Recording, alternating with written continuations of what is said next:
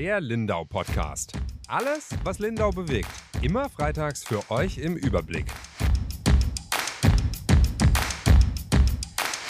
Herzlich willkommen zu einer neuen Folge unseres Lindau Podcasts. Mein Name ist Julia Baumann, ich bin die Redaktionsleiterin der Lindauer Zeitung und heute mir leider wieder nur zugeschaltet die Yvonne. Hi Yvonne. Hallo. Yvonne Reuter heißt sie im Ganzen übrigens. Wer sie Yvonne, noch nicht kennt. du hast äh, diese Woche dich mit einem Thema beschäftigt, das glaube ich schon seit einer Weile ganz viele Lindauer beschäftigt. Wir haben auch schon drüber gesprochen, ähm, hatten auch schon ein paar Mal den Herrn Schauer drauf angesprochen. Jetzt war es letzte Woche auch Thema im Stadtrat. Jetzt haben wir gesagt, wir gehen es mal an. Und zwar geht es um eine Rodungsaktion hinter der Therme. Erzähl doch mal unseren Zuhörerinnen und Zuhörern, was es damit auf sich hat. Was wurde genau. da gerodet und wann und warum und was steckt dahinter?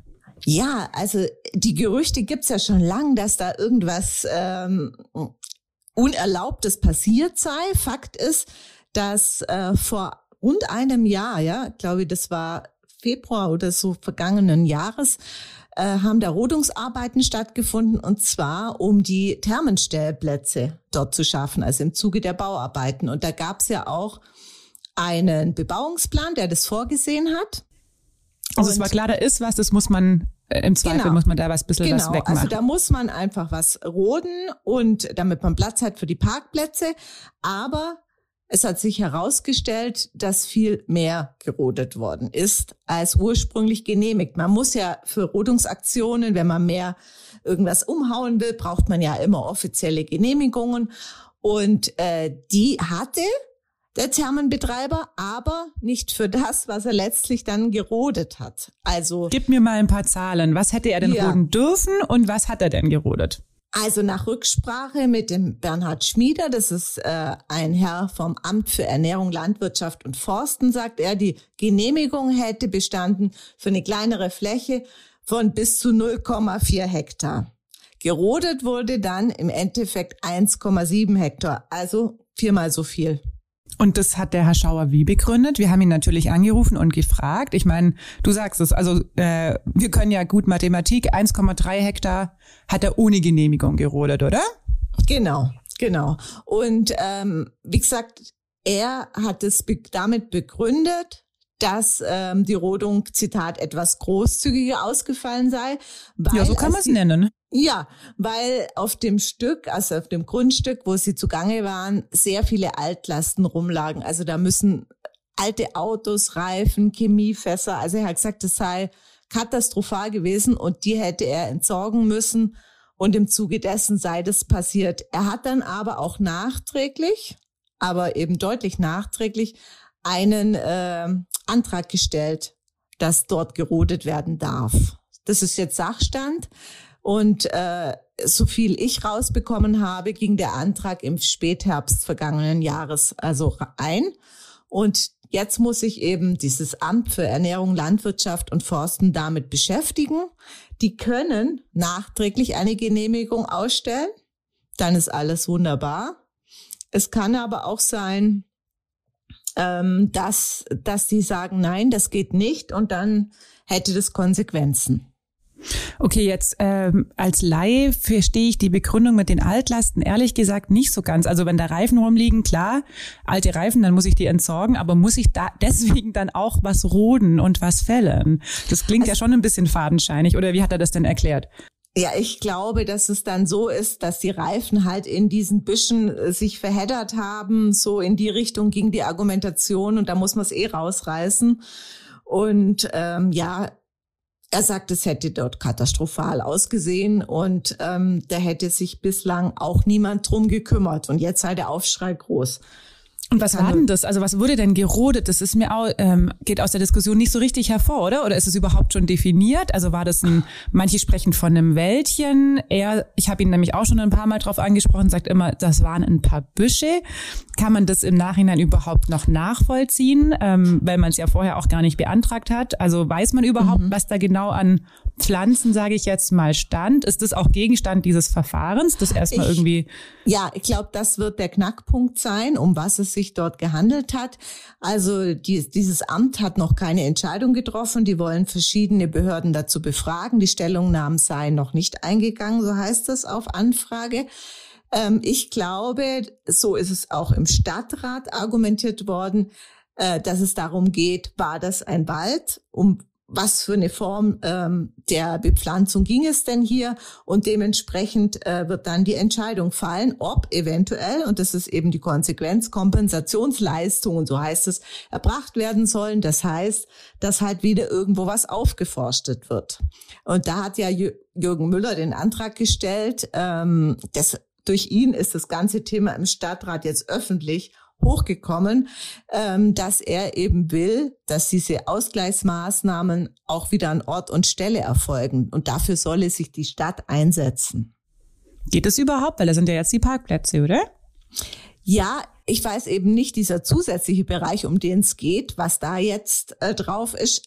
Und ähm, das Problem ist, dass die Stadt überhaupt nicht mitreden kann, was also sollte es überhaupt so weit kommen, wie gesagt, ich betone es nochmal, das Verfahren ist komplett offen. Es kann auch sein, dass einfach im Nachhinein die Genehmigung erteilt wird und dann bleibt alles, wie es ist. Wenn dem nicht so ist und man sagt, also da kann man keine Genehmigung für diese Aktion geben, dann äh, kann es eine Ordnungswidrigkeit geben vom Landratsamt. Also dann muss man halt etwas bezahlen und dann kann es Ausgleichsmaßnahmen geben. Aber die Stadt darf nicht fordern, wo die Stadt stattzufinden haben. Wenn dann sagt das Landratsamt, äh, das und meistens kann man vielleicht den Wunsch äußern, dass es schon ortsnah ist, dann heißt es aber, das kann im Westallgäu sein. Das ist auch noch ortsnah. Also Ortsnah ist in dem Fall Landkreis. Das mhm. ist natürlich bei so Sachen, die nachträglich äh, beantragt werden, immer so ein bisschen der Knackpunkt, oder? Also jetzt ist es halt schon weg. Das ähm, finde ich die Schwierigkeit bei der ganzen Sache. Ja, also immer Tatsachen erst was machen und danach. Genau, das sind vor, ja, wird man vor vollendete Tatsachen gestellt und spekuliert natürlich auch so ein bisschen drauf, dass man dann Glück hat, vielleicht und äh, damit durchkommt oder dann davonkommt, weil es eben genehmigt wird oder dann eben irgendwo anders Bäumchen pflanzt. Genau. Aber wie gesagt, es, es ist jetzt ähm, ja schon über ein Jahr her, seitdem die Rodungsaktion stattgefunden hat. Es gibt noch keine Entscheidung.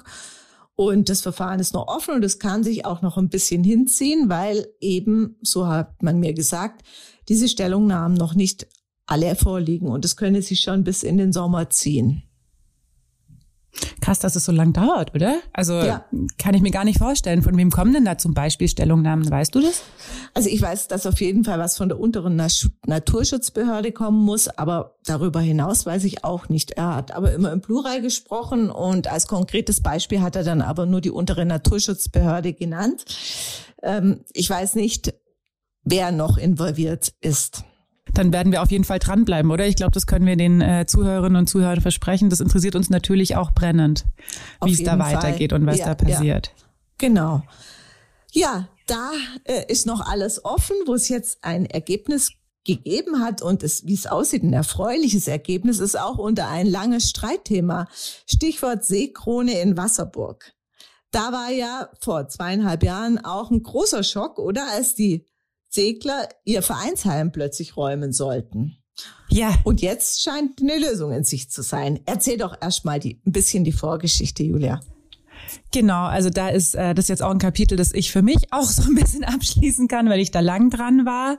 Ähm, es war ja so, dass eben vor zweieinhalb Jahren und vielleicht, also schon so ein bisschen länger, äh, kurz vorher ein neuer Investor die Seekrone übernommen hat in Wasserburg. Da gab es ja davor äh, lang auch Diskussionen und Querelen. Das Gebäude, kurz zusammengefasst, gehört der Gemeinde. Es gab Probleme mit dem Brandschutz, weswegen der Pächter, der das Gebäude von der Gemeinde gepachtet hatte und da ein Restaurant, aber auch ein Hotelbetrieb hatte, ähm, die Hotelzimmer äh, dann zum großen Teil nicht mehr nutzen konnte. Natürlich dann auch zu Recht äh, Schadensersatz gefordert hat, weil er nicht das verdient hat, was er mit dem äh, Haus eigentlich äh, immer geplant hat zu verdienen. Und also hat er ja ein Recht drauf, dass er da auch irgendeinen Ausgleich dafür bekommt. Dann ging es ewig hin und her. Dann gab es am Ende ein Schiedsgutachten ähm, das ihm 2,8 Millionen äh, zugesagt hat als Schadensersatz. Das fanden dann doch einige sehr viel. ähm, und äh, in diesem ganzen Zuge äh, wurde aber dann der Vertrag quasi aufgelöst und der äh, Herr Mannhardt, der auch schon den Sonnenhof in Kressbronn betreibt, hat dann quasi als Investor die Seekrone auf Erbpacht übernommen. Also das ist jetzt äh, seine und in diesem ganzen äh, Toba-Buhu, in diesen ganzen Querelen so ein bisschen untergegangen war der Wasserburger Seglerclub, weil der seit 2001 ähm, auch in der Seekrone war. Die hatten quasi auch einen Vertrag mit der Gemeinde, die ja Eigentümerin des Gebäudes ist ähm, und die denen quasi, wenn man vor der Seekrone steht, vom Hafen aus den rechten Teil ähm, vermietet hatte und auch noch Teile im Keller. Ähm, jetzt war das super komplex, weil der Herr Mannhardt im Endeffekt auch noch falsche Pläne hatte von der Seekrone. Also das ist eigentlich echt super skurril, was da auch abgelaufen ist zum großen Teil. Und wie kam es denn dazu, zu falschen Plänen? Ja, das weiß eigentlich keiner so genau. Die waren tatsächlich, also ich war damals ja auch regelmäßig im Gemeinderat, die waren tatsächlich in den Unterlagen, die es da zu dem Erbpachtvertrag auch gab äh, und an denen er sich immer orientiert hat. Also da waren einfach falsche Baupläne drin und das war wohl so, ich habe mal versucht, es nachzuvollziehen. Der Herr Fundele, der ja sowohl im Seglerclub als auch im Gemeinderat äh, war damals, hat gesagt, ähm, das waren wohl tatsächlich mal Umbaupläne. Also man hat da mal geplant, eine Treppe reinzubauen, die quasi vom Seglerheim direkt in den Keller führt. Diese Treppe wurde aber nie gebaut. Ah. Und diese Pläne wurden aber als aktuellste Pläne dann abgeheftet zur Seekrone. Die waren aber nicht echt. Also diese Treppe blieb ah. fiktiv. Und die gab's die nie. große Überraschung, dass die durch äh, das Haus mussten, oder? Die Segler. Genau. Dann. Es war ah. dann eben, eben so, dass mit den alten Pächtern war das dann auch irgendwie okay. Die Segler sind dann halt immer durchs Foyer gegangen da war ja dann irgendwann auch eh kein Hotelbetrieb mehr und sind dann eben da auf die Toilette und sind da aber auch in ihre Kellerräume, wo sie Lager und Jugendraum hatten. Der Herr Mannhardt ging aber davon aus, also der wusste das nicht. Der ging davon aus, die sind dann in ihrem Bereich und haben da ihre eigene Treppe zum Runtergehen und war dann erstmal etwas überrascht, als die angefangen haben damit äh, Renovierungs- und Umbauarbeiten und da dann die Segler immer durch mussten so und mhm ich glaube, so im Nachhinein ähm, kann man es kurz zusammenfassen, dass die sich auch so ein bisschen auf einem falschen Fuß dann erwischt haben. Also sie sagen jetzt beide im Nachhinein, sowohl die Segler sagen, der Herr Mannhardt konnte eigentlich nichts dafür und der Herr Mannhardt sagt auch, die Segler konnten nichts dafür. So, sie hatten beide eine falsche Grundlage oder eine falsche Annahme, weil den Seglern auch immer von Seiten der Gemeinde gesagt wurde, ihr müsst euch keine Sorgen machen, ihr bleibt auf jeden Fall drin in der Seekrone. Es hat sich aber niemand drum gekümmert, das in irgendeiner Form abzusichern. Also es gab einen Pachtvertrag zwischen Gemeinde und Seglern, der war auf zehn Jahre ausgelegt, also 2001 bis 2021. Und wenn, äh, Entschuldigung, bis 2011. Mhm. Hab gerade vorhin noch gesagt, wir sind so guten Mathe. und wenn der nicht gekündigt wurde, hat er sich immer um zwei Jahre verlängert. Und ansonsten war die Kündigungsfrist, wenn man gekündigt hat, ein Jahr. Und ähm, die Gemeinde hat halt natürlich nie gekündigt, warum auch?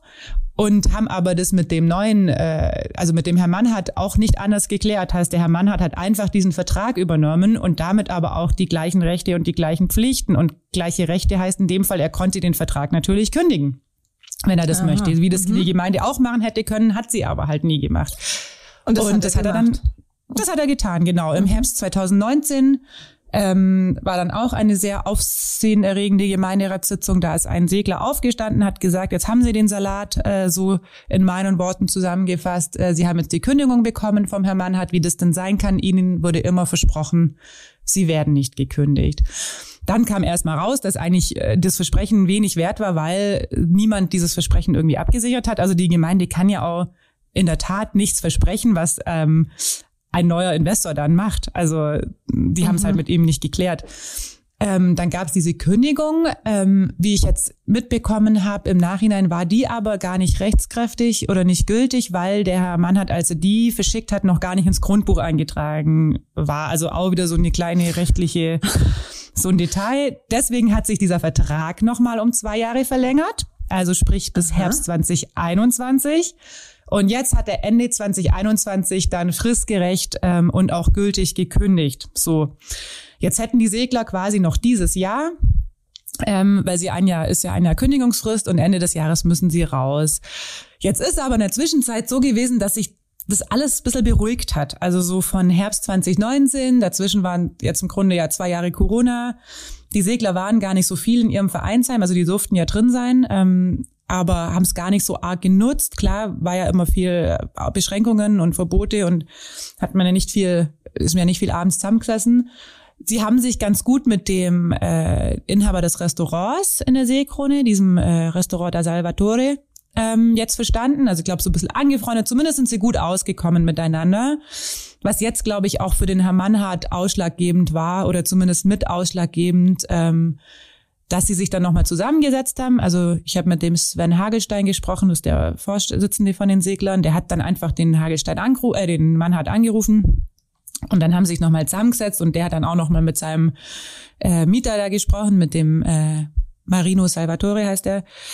Ähm, und der hat auch gesagt, eigentlich kommen sie ganz gut aus. Und dann haben sie jetzt tatsächlich sehr friedlich ähm, und wirkten beide sehr zufrieden. Ich habe mit beiden gesprochen, also mit dem Herrn Mannhardt und dem Herrn Hagestein, ähm, sich darauf geeinigt, dass das jetzt auch gut war, diesen alten Vertrag mal zu kündigen, weil da noch auch alle möglichen Altlasten drin waren. Also es war so, dass die Segler damals noch wohl 100.000 D-Mark investiert haben in die Seekrone. Ähm, das haben sie dann quasi mit der Miete verrechnet und immer nur die halbe Miete an die Gemeinde zahlt und den Rest dann mit der Investition verrechnet und lauter solche Spirenzien, die natürlich jemand, der da ganz neu reinkommt, äh, der will damit auch nichts zu tun haben und will das irgendwie alles ordentlich haben. Das hat der Herr Mann hat jetzt ausgelöst, das war nicht mehr viel, wohl noch 6.000 Euro.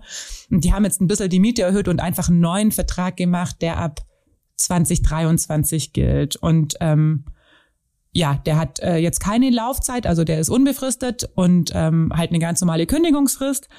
Aber damit können jetzt wohl alle Parteien leben. Und es ist jetzt wohl auch so, dass der große Knackpunkt, das war ja immer der Keller, ähm, wo sie jetzt ja immer noch durchs Foyer müssen. Diese mhm. Treppe gibt es immer noch nicht. Den können sie wohl auch weiter nutzen. Ähm, mhm. So ein bisschen in Absprache. Man kann auch von der anderen Seite von der Seekrone hinten rein. Also muss ja nicht äh, durchs komplette Restaurant laufen. Das ist jetzt auch ein bisschen anders geregelt baulich. Ich war auch schon drin und habe es mir angeguckt. Ähm, und dann kommen die halt von hinten rein und können dann die Treppe benutzen und kommen wohl alle sehr gut miteinander aus. Da ist es ja mal gut, dass eine längere Pause war und sich die Bogen offensichtlich mhm. glätten konnten. Ja, Sehr ich glaube, da ist echt so ein bisschen krass über alles gewachsen. Ähm, mhm. Und es war, glaube ich, auch einfach gut, dass die beiden, um die es ging, mal sich zusammengesetzt haben. Weil, also so wie ich es mitbekommen habe, hatten die sich einmal ganz am Anfang eben auf der Baustelle getroffen. Da hatte der Herr Mann hat das gerade übernommen und klar, die Segler sind halt wahrscheinlich rein wie immer, wie sie das jetzt halt auch schon seit 20 Jahren gemacht haben, gell? Mhm. Und er war halt dann irgendwie erstmal so völlig äh, perplex, dass das innen sowieso ganz anders aussieht, als er das dachte. Mhm. Bei der Schlüsselübergabe ja. war es genau, da war nur gar keine Baustelle. Also er hat quasi den Schlüssel für die Seekrone bekommen, geht rein und es sieht anders aus, als es auf den Plänen aussah. Und dann laufen auch noch welche durch sein, äh, sein Restaurant oder ja. Genau. Klar. Man kann es verstehen. Das ist ein, also es war zumindest ein sehr doofer Start für beide Seiten. Voll. Und man kann aber auch beide Seiten irgendwie verstehen, weil sie auch, also eigentlich ist natürlich, äh, wurde beiden halt falsche, von beiden falschen Tatsachen zugesagt von Seiten der Verwaltung. Das muss man schon ganz klar sagen. Also mhm. der eine dachte, da ist eine Treppe, die es nicht gab, und die anderen dachten, ihre äh, ihr Vereinsheim ist gesichert, weil ihnen das immer zugesagt wurde. Also ich war, war da ja auch mit drin. Ähm, mhm. Ähm, und das klar, beides war dann irgendwie nicht so. Und äh, ja, hat man dann mhm, vielleicht dann auch auf sind die beiden Parteien aber aufeinander los und ja, genau. logisch. Dann ist das passiert. Aber umso schöner, dass es jetzt dann doch noch geklappt hat. Total. Also sagst, ich freue mich da für die Segler und der Vertrag, oder ist ja schon mal gut. Ja, das ist gut und das ist auch, glaube ich, äh, bei sowas ja. Also hat man beim Mietvertrag ja eigentlich auch gern. Mhm. Das macht ja auch Sinn. Und beide Seiten können kündigen, aber es sieht jetzt mal nicht danach aus. Also es sieht eher danach aus, dass das jetzt wirklich geregelt ist seit Montag. Am Montag haben sie den Vertrag unterschrieben. Also es ist auch ganz aktuell. Und der Herr Hagelstein hatte mir damals versprochen, er meldet sich, wenn es was Neues gibt. Das war echt vor gut zwei Jahren. Immer mhm. wieder habe ich mal nachgefragt und jetzt hat er dann tatsächlich sich gemeldet und gesagt, es gibt, sie haben sich geeinigt. Ich habe es konnte schon gar nicht mehr glauben. Also dachte ich mir, ja. oh Gott, zweieinhalb Jahre später, aber super. Was mhm. lange wert. Ein Happy End in dem Fall.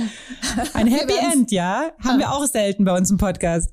Genau. Mit diesem Happy End würde ich sagen, gehen wir raus. Hoffen wir, dass es bei der Therme auch ein Happy End gibt ähm, in Sachen äh, Rodung. Oder ja gut, Happy End, das Ende ist halt schon gewesen und war nicht so happy, zumindest nicht mhm. für die Büsche, Bäume, was auch immer da war. Wir werden es rausfinden und dranbleiben. Ähm, und dann auch die weiteren Schritte begleiten. Da bin ich mir sicher, oder Yvonne? Auf jeden Fall. Das haben wir auf dem Schirm. Genau. Gut. Dann vielen Dank fürs Zuhören und Wir wünschen Ihnen noch einen schönen Tag. Tschüss. Bis nächste Woche. Tschüss.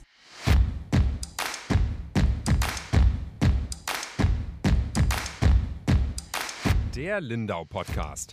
Alles, was Lindau bewegt. Immer freitags für euch im Überblick. Auf schwäbische.de findet ihr mehr als diesen Podcast. Das Digitalabo gibt es schon für 9,90 Euro im Monat. Als Hörerin oder Hörer dieses Podcasts bekommt ihr den ersten Monat sogar kostenlos. Geht dazu auf www.schwäbische.de slash Podcastangebot. Das Probeabo endet automatisch nach einem Monat. Viel Spaß auf unserer Website.